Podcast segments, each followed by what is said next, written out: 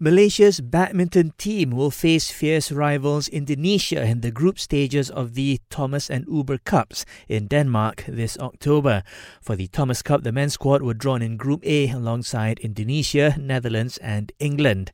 As for the Uber Cup, the women's team will face Indonesia, Australia, and 2010 champions South Korea. Arsenal boss Mikel Arteta is reportedly confident that Pierre-Emerick Aubameyang will sign a new contract. This is after the Gunners won the FA Cup at the weekend with Aubameyang scoring twice. The Gabon international is being offered a new deal which is worth some £250,000 a week. Aubameyang has scored 70 goals from 109 appearances since arriving from Borussia Dortmund in January 2018. Roma have given up on signing on loan defender Chris Smalling on a permanent deal.